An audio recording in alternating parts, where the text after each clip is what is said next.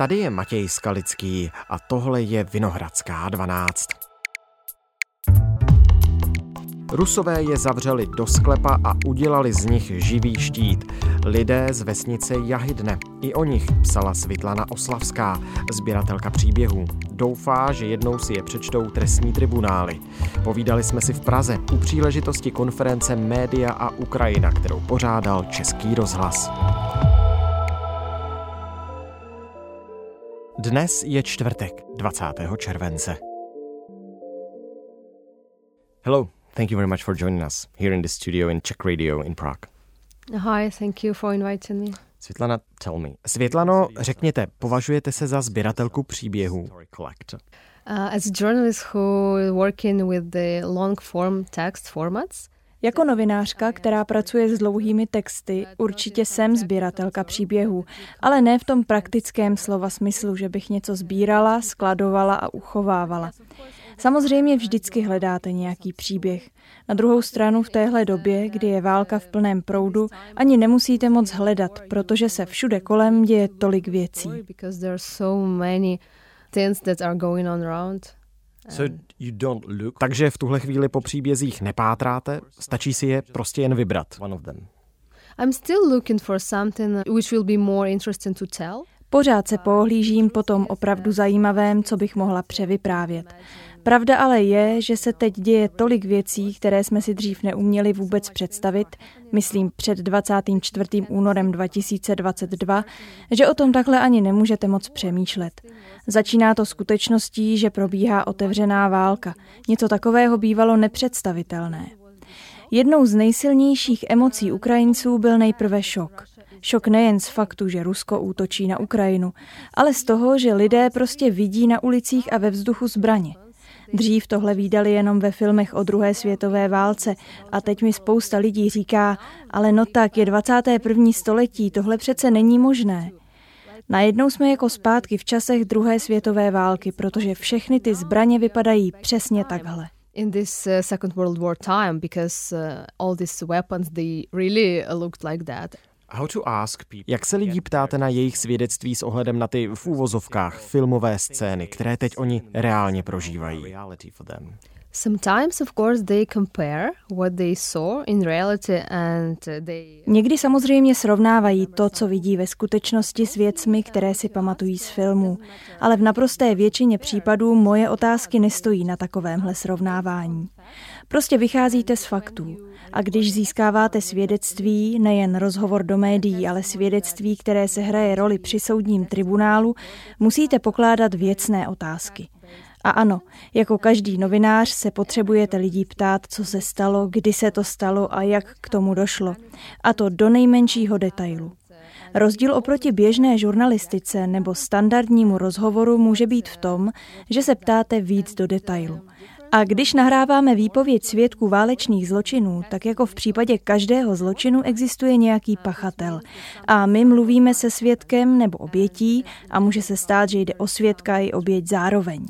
Ptáte se ho nebo jí na všechny detaily té události a taky se ptáte na pachatele, aby bylo možné v budoucnu konkrétního viníka označit.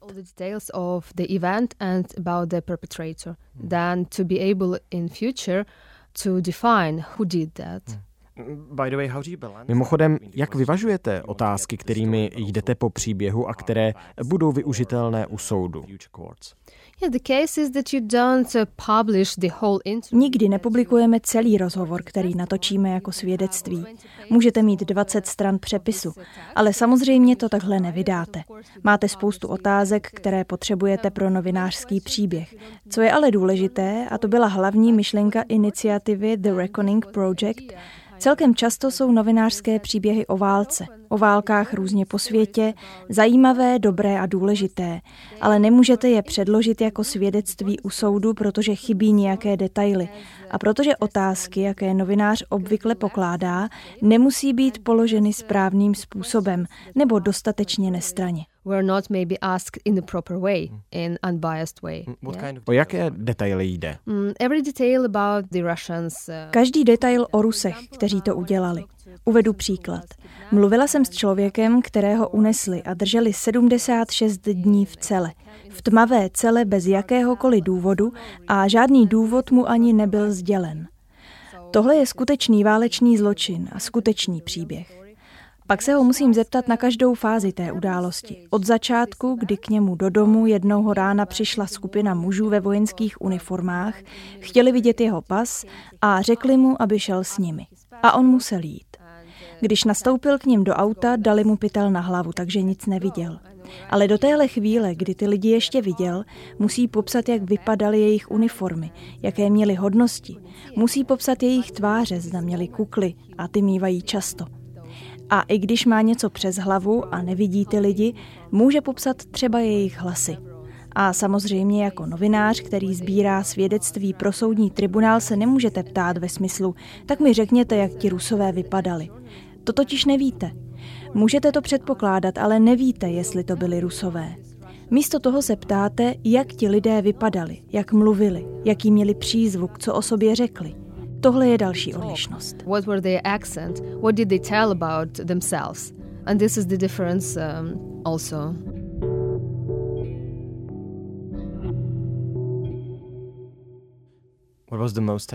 Jaké svědectví vám nejvíc utkvělo v paměti? Je to těžká otázka, já vím. Ano, je to těžká otázka. A v takovýchhle rozhovorech vždycky padne, protože potřebujete odvyprávět dobrou story. Pro mě je to příběh sklepení v obci jménem Yahidne. Je to příběh, na kterém jsem pracovala většinu času. Myslím tím nejvíc času. Proto si ho taky tak dobře pamatuju. Jak dlouho jste na tom dělala? Měsíce? Uh, for several months. Oh. Hmm. Uh, yeah. So to tell very shortly what happened. Ano, několik měsíců. Řeknu vám krátce, k čemu tam došlo. Je to malá vesnička, přibližně o čtyřstech obyvatelích a skoro všichni tito lidé byli ruskými vojáky, kteří do vsi přijeli třetího března dva tisíce dvacet dva, odvedeni do sklepení školní budovy. Přijeli do vesnice armádními vozidly a zahnali lidi do sklepa s příslibem bezpečí. Samozřejmě ale nešlo o jejich bezpečnost. Rusové se totiž v prvním a druhém poschodí téhle školy usídlili. Takže jejich velitelé tam přebývali a celá škola i přilehlé okolí fungovala jako nějaká vojenská základna. Měli tam tanky a všechno ostatní. Prostě tam měli velení. A když máte vojenské velení v budově, v jejímž přízemí držíte civilisty, znamená to, že si z nich vytváříte lidské štíty, abyste se sami ochránili. Abyste ochránili své velitele a vojáky před ostřelováním ukrajinskou armádou. A to je samozřejmě něco, co se dělat nesmí. Ani ve válce. Something that is definitely cannot be done, even in the war. Because when we're talking about what is a war crime, Když tu totiž mluvíme o tom, co je válečný zločin, tak ve válce existují nějaké zvyklosti a jejich porušování. Myslím tím násilí na civilistech, jejich zabíjení, unášení, zotročování. Jakékoliv nelidské zacházení, kterého se vojenská moc dopouští na nevinných civilistech. A tohle se v Yahidne stalo. Ve výsledku bylo tři sta šedesát osm lidí ve sklepě školy drženo skoro měsíc. Nejmladší zajatec bylo měsíc a půl staré miminko a nejstaršímu člověku bylo přes devadesát let. Deset osob v důsledku nedostatku vzduchu v tom sklepení zemřelo. Neměli dost kyslíku, protože tam nebyla žádná ventilace a sklep byl tak přeplněný, že každá osoba měla jen půl metru čtverečního místa. Místo asi tak pro jednu židli. To byl prostor, kde museli ti lidé trávit celý den. Proto taky spali v sedě. Nebylo ani možné si lehnout. Podmínky byly naprosto nelidské. A tímhle, tím, že Rusové ty lidi nahnali do sklepa, pro ně neudělali nic, co by jim pomohlo přežít. Ani o jídlo se nepostarali. Lidé si rozdělali oheň a vařili si sami. Naštěstí jim aspoň tohle Rusové dovolili. Food was cooked by the people from basement. They made some fire and cooked the food. Luckily Russians allowed them to cook food. Ale byli tam přece zavření bez větrání. It's yes, no ventilation and people are telling this horrific story how this Ano, bez větrání. Svědci mi vyprávěli hrůzný zážitek z umírání těch deseti lidí, o kterých jsem už mluvila. Většina z nich byla starší, ale předtím se cítili být v pořádku. Nicméně v tom sklepení bez kyslíku se s nimi začalo něco dít. Přišli o rozum. Stali se z nich psychicky nemocní a nestabilní lidé. Když použiju tahle hrubá slova, tak se zkrátka zbláznili. Je to velmi tragické a je složité to popsat i představit si to. Je tam celá vesnice pohromadě a někteří vaši sousedé umírají. A pak, když někdo zemřel večer nebo v noci, tělo tam muselo zůstat do rána, kdy jedině Rusové dovolovali lidem zajít si na toaletu. Na noc pak zavřeli dveře tak, aby je zevnitř nebylo možné otevřít. Uh, inside. Inside. So in the morning, takže ráno jim dovolili své známé pohřbít. No, not to bury. Uh, they allowed them to take this dead person from the basement to Ne, ne pohřbít. Dovolili jim vynést zesnulé ze sklepa do nějaké malé budovy na školním dvoře. Několik dní jim je ale pohřbít vůbec nedovolili. Až když je o to lidé znovu a znovu žádali s tím, že to pro své mrtvé příbuzné musejí udělat, tak teprve pak ustoupili. Na hřbitově jim pak nicméně Rusové nedali dost času na vykopání hrobů. Měli na to jen dvě hodiny. Řekli jim, pokud se vrátíte pozdě, zastřelíme každého druhého nebo třetího muže ze sklepa. Vykopali tedy jen dva hroby pro pět lidí.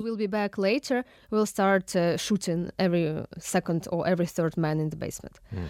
So they just uh, dig two graves for five persons. Takže to byly masové hroby. Yeah, and later when the village was liberated, it was exhumation. Ano. A později, když byla vesnice osvobozena, došlo k exhumaci těl a uložení do řádných hrobů. Ale jak jsem mluvila o tom kopání hrobů pro pět zemřelých, tak tehdy došlo k ostřelování hřbitova. Několik lidí bylo při práci zraněno. A jeden detail. Mrtví byli převáženi na hřbitov na obecním trakaři a ti ranění byli na stejném trakaři převáženi zpátky do sklepení. Tenhle příběh z Jahidné má spoustu hrůzostrašných detailů. Přitom se to stalo první měsíc války. Teď se to zdá jako dlouhá doba, ale stále je to jeden z nejhorších příběhů, na kterém jsem pracovala.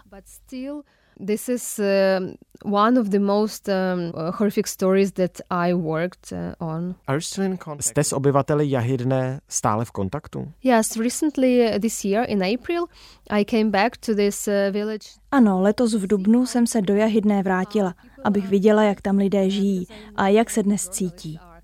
Vím, že mnoho novinářů za nimi jezdí a oni už jsou z toho možná unavení. Je ale pozoruhodné, že i když možná jsou z novinářských návštěv unavení, chápou to a vnímají jako svou odpovědnost podělit se o svůj příběh a vyprávět ho znovu a znovu. Možná už na to nechtějí vzpomínat, ale cítí jako svou zodpovědnost ten příběh vyprávět. Narazila jste na podobný příběh také ve svém rodném městě v Severodoněcku? No. This town is in Luhansk region on the east of Ukraine and it's occupied for a year now. Ne, tohle město je v Luhanské oblasti na jihu Ukrajiny a je okupované už rok, od loňského června. Opravdu o tom, co se tam děje, moc nevím, protože to, co Rusové na okupovaných územích udělali, je, že přerušili mobilní síť a proto je tak těžké se s místními spojit. Z tohohle města toho tedy moc nemáme.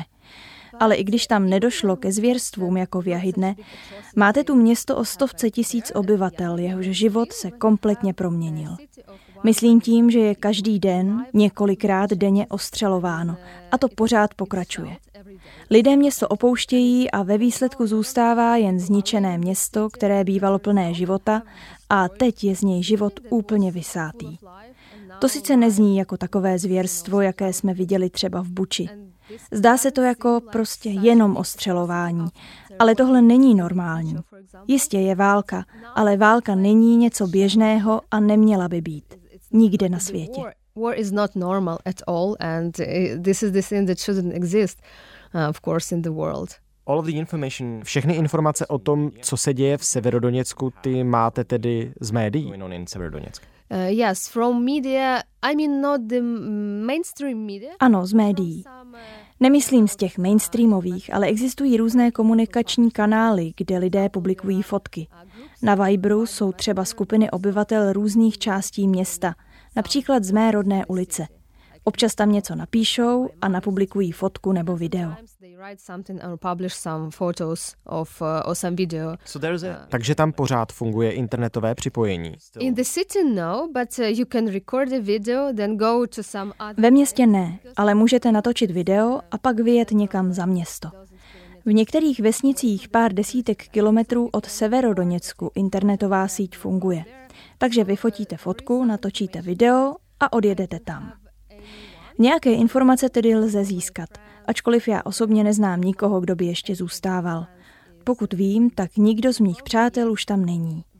Je totiž těžké si představit, jak tam existovat, jak v takovém místě žít. Neteče tam voda a elektřina funguje jenom někde. Takže i když neberete v potaz tu ideologii, nebo dokonce máte rádi Rusko, stejně. Jak se dá v takových podmínkách žít? Je to skoro nemožné. Přesto tam ještě nějací lidé zůstávají. Buď nemají kam jít, nebo z nějakých jiných důvodů, které ale neznám.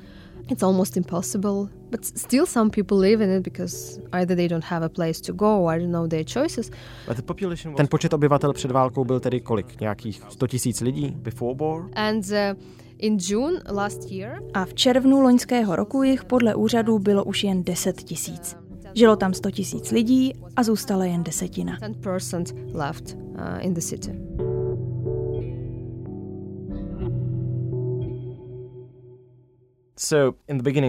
Na začátku rozhovoru jsem se vás ptal, jestli jste sběratelkou příběhů. Všechny ty příběhy jsou pro iniciativu The Reckoning Project. Je to tak? Většina, ano. And The Reckoning Project connects the journalism with the justice. A iniciativa The Reckoning Project spojuje práci novinářů s justicí, protože všechny detaily příběhů, které vy nazbíráte, chcete po válce použít u soudu. Říkám to dobře. Takže všechno jsou to svědectví o válečných zločinech, jako jsou vraždy, znásilnění, mučení, murders, rapes, tortures. These kind of stories, because when you look at the definition of a war crime, you see the list. Ano, jde o taková svědectví, protože když se podíváte na definici válečného zločinu, najdete v ní celý seznam činů. A my máme svědectví o celé škále válečných zločinů, nebo dokonce zločinů proti lidskosti a genocidě, když mluvíme třeba o Jahidne. Abyste ale mohli použít tak silná slova, potřebujete důkazy. Reckoning Project zatím popsal skoro tři stovky incidentů různého druhu. Mučení, únosy dětí. Jak víte, mezinárodní zatykač na Putina a Lvovou Bělovou byl vydán za únosy dětí. Jde ale třeba taky o bombardování civilních cílů. Tyto příběhy nejsou tak slyšet, ale třeba loni v dubnu bylo na jedno vlakové nádraží zaútočeno klastrovými bombami, které jsou zakázané, protože jsou používány za účelem zabíjení lidí. Nezničí infrastrukturu, ale lidské tělo ano. Na tom nádraží tehdy byly hlavně ženy a děti a zemřelo tam víc než padesát lidí. Bylo to strašné, protože v době útoku byla většina lidí venku. Je to otřesný příběh. Když mluvíme o mučení, dovedeme si představit něco opravdu ošklivého, ale pokud se bavíme o bombardování civilních cílů, nezní to možná tak tvrdě, ale je. A takové příběhy sbíráme. A praxe je tedy taková, že získáváte ty příběhy od lidí, kteří toho všeho byli svědky. Přesně tak. A pak pořizujete fotky, videa, co dalšího. Občas si úvod natočím, ale většinou jde o audiozáznam. Na iniciativě The Reckoning Project pracují různí novináři. Někteří z nich pracují s videem, jiní zase častěji s audiem. Přijde na to. Nejdůležitější ze všeho je získat to svědectví co nejobsáhlejší. A samozřejmě za svědky nejedeme jen jednou. Můžeme se párkrát vrátit a jít víc do hloubky. Základní myšlenkou je, že svědectví lze použít i pro novinářskou práci, protože na základě těch rozhovorů můžete napsat článek. Náš tým tohle dělá i pro mezinárodní média, aby mohla o těchto příbězích informovat. Většina svědectví putuje do archivu a právníci s nimi dál pracují, aby vybrali ty, které by mohly být klasifikovány jako zločiny, které jsou silné a mají potenciál dostat se až před soud. Mm-hmm. S jakými reakcemi publika se setkáváte? Jsou v šoku? Nebo je to po roce a půl války, někdy už pro ně třeba únava?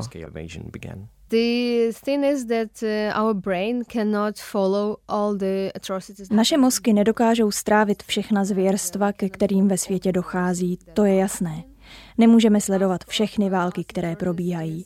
Naší prací jako novinářů je vyprávět příběhy takovým způsobem, aby se s jejich postavami čtenář mohl identifikovat. To je to, co v příběhu potřebujeme.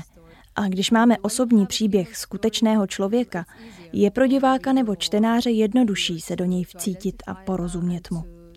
Taková vyprávění mohou být stará klidně padesát nebo sto let, protože i dnes čteme příběhy lidí sepsané po druhé světové válce a dovedeme v nich nacházet něco ze sebe. Může to být popis toho, co se dělo s lidmi v koncentračním táboře, ale zároveň může jít o příběh o lidské síle a slabosti, nebo o tom, kdo jako lidé vlastně jsme.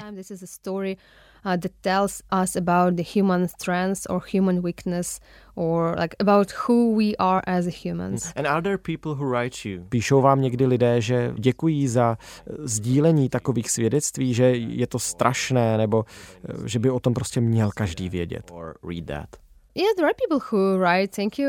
Ano, jsou lidé, kteří děkují za sdílení, ale na mou práci to nemá vliv, ať už napíšou nebo ne. Ať už se jim to líbí, nebo ne. Jasně, protože to chcete nazbírat pro účely soudu. Yes, first of all because it's my job to collect the stories and make them heard. Předně proto, že je to moje práce, sbírat ta svědectví a uveřejňovat je. A samozřejmě i pro účely soudu a pro lidi, kteří ty hrůzy prožili. Je důležité, aby jejich příběhy zazněly.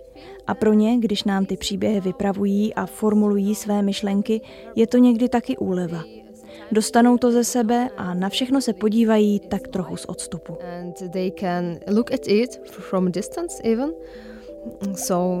Okay, so thank you very much for sharing not only the stories, but also your expertise here. Thank you.